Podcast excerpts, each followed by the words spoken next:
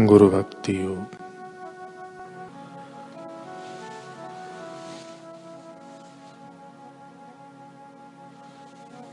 शिष्य को अपने गुरु की निंदा नहीं करनी चाहिए। जो गुरु की निंदा करता है, वह रौरव नरक में गिरता है। जो खाने के लिए ही जीता है, वह पापी है। जो गुरु की सेवा करने के लिए ही खाता है, वह सच्चा शिष्य है। जो गुरु का ध्यान करता है, उसे बहुत कम भोजन की आवश्यकता रह जाती है। केवल गुरु की कृपा से ही आप अपने मन को नियंत्रण में रख सकते हैं। आप गुरु की कृपा से ही समाधि या अति चेतना में स्थित हो सकते हैं।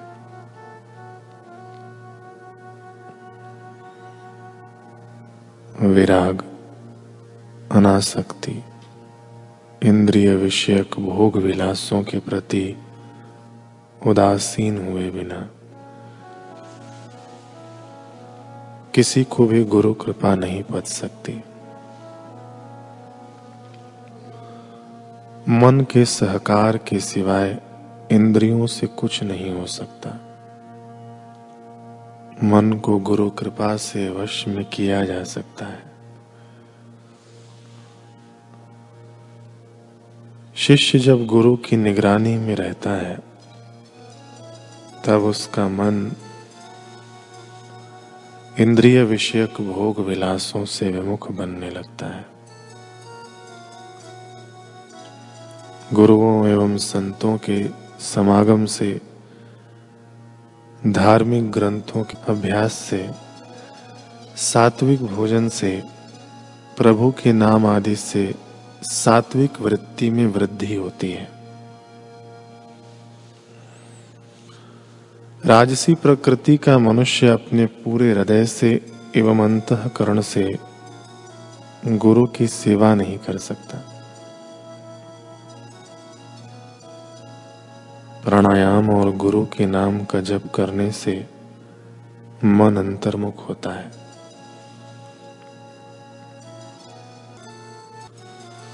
परीक्षाएँ व्यक्ति की प्रगति का मापदंड होती हैं। यह तथ्य जितनी प्रगाढ़ता से सांसारिक क्षेत्र में लागू होता है, उतनी ही सिद्धत से अध्यात्म पथ पर भी लागू होता है। अर्मीनिया के दार्शनिक व अध्यात्मवादी गुरु जीएफ तो इसके पक्के समर्थक थे। गुरु जीएफ को जानने वालों का कहना है कि किसी के लिए गुरु जीएफ का शिष्य बन पाना बहुत चुनौतीपूर्ण था। ऐसे सहज में कोई उनका शिष्य नहीं बन पाता। और गुरु जीएफ खुद ही यही कहते थे कि एक बार खुद भी यही कहते थे एक बार एक जिज्ञासु ने उनका शिष्य बनने का आग्रह किया। गुरुजीएफ ने कहा, मैं बहुत सख्त गुरु हूँ। मेरा शिष्य बनना आसान नहीं है। सोच लो। दरअसल गुरु जीएफ के कड़क व्यवहार के आगे अच्छे अच्छों के पसीने छूट जाते थे। वे ऐसी ऐसी परिस्थितियाँ खड़ी कर देते। जिसमें व्यक्ति की जिज्ञासा, तपस्या, विश्वास, समर्पण सब कुछ खुलकर सामने आ जाता था।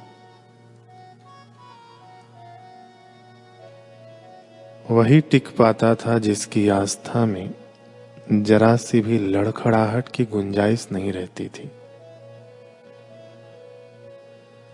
जिसे इस बात पर अणु भर भी संशय नहीं होता था। कि गुरुजीएफ हर प्रकार से उसका सिर्फ़ और सिर्फ़ कल्याण ही चाहते हैं। गुरुजीएफ का कहना था कि अध्यापक की यह भूमिका होती है कि वह अपने शिष्य के रास्ते में मुश्किलें पैदा करे। निस्संदेह उसके उत्थान हेतु। शुरुआती दौर में छोटी छोटी मुश्किलें लेकिन बाद में जब शिष्य को इस रास्ते की कीमत समझ आ जाए, इस पर चलने से मिलने वाली संपत्ति की महानता का अच्छी तरह एहसास हो जाए, तब गुरु मुश्किलों का कद ऊँचा कर दे। इतना ऊँचा जिसे पार कर पाना शिष्य के लिए सचमुच एक चुनौती हो। जब एक शिष्य ने यह सुना तो एकाएक पूछ बैठा, इतनी बड़ी बड़ी मुश्किलें देकर, अगर कोई शिष्य पथ ही छोड़कर चला जाए तो उसका क्या होगा? गुरुजीएफ ने कहा, कुछ नहीं होगा। वह वो ऊंचाई नहीं पा पाएगा, जहाँ उसका गुरु उसे पहुंचाना चाहता था। जो शिष्य परीक्षा से डरकर चले जाते हैं, वे क्या खो देते हैं? और जो रह जाते हैं, वे क्या पा लेते हैं? कुछ दृष्टांतों से हम इस विषय को समझेंगे।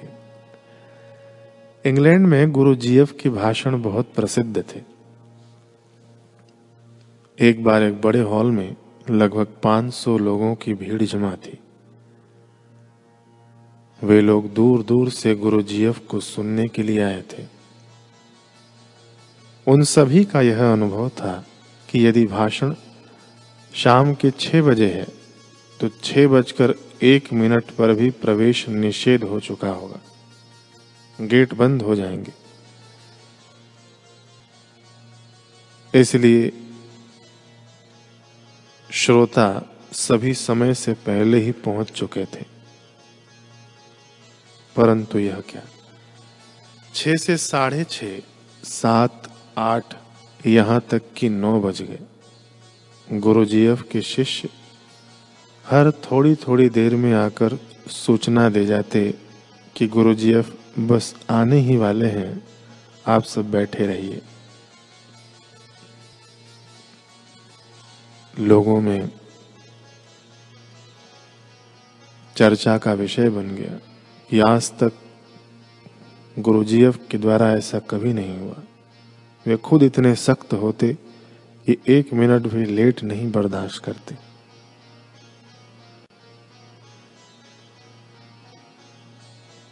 इस तरह करते करते रात के दस बज गए। तब एकदम से एक शिष्य आया और बोला कि किन्हीं कारणों से कार्यक्रम में कुछ फेरबदल है। अब गुरुजीएफ का भाषण यहाँ से लगभग सौ किलोमीटर दूर रात को बारह बजे होगा। इतना सुनना था कि 500 में से 450 तो अपने घर लौट गए। सिर्फ़ 50 ही ऐसे निकले जो इतनी रात में इतने किलोमीटर दूर गुरुजीएफ को सुनने चल पड़े। परंतु यह क्या? फिर वही हुआ। ये लोग सुबह तक इंतज़ार करते रहे पर तब भी गुरुजीएफ की वाणी नहीं, बल्कि एक और सूचना सुनने को मिली शिष्य ने कहा, यदि आप गुरुजीएफ के वचनों को सुनना चाहते हैं तो दोपहर बारह बजे फला स्थान पर पहुँच जाएँ। बस इस घोषणा के बाद तो पचास में से पैतालीस तभी के तभी अपने घरों की ओर भाग खड़े हुए। वह भी खुद को कोसते हुए कि वे पहले ही क्यों नहीं चले गए। बेकार ही इतना समय बर्बाद किया। पर बचे हुए पाँच लोग जैसे ही इंगित स्थान पर पहुँचे, वहाँ उन्हें गुरुजीएफ मुस्कुराते हुए सामने खड़े मिले। गुरुजीएफ ने उनका स्वागत करते हुए कहा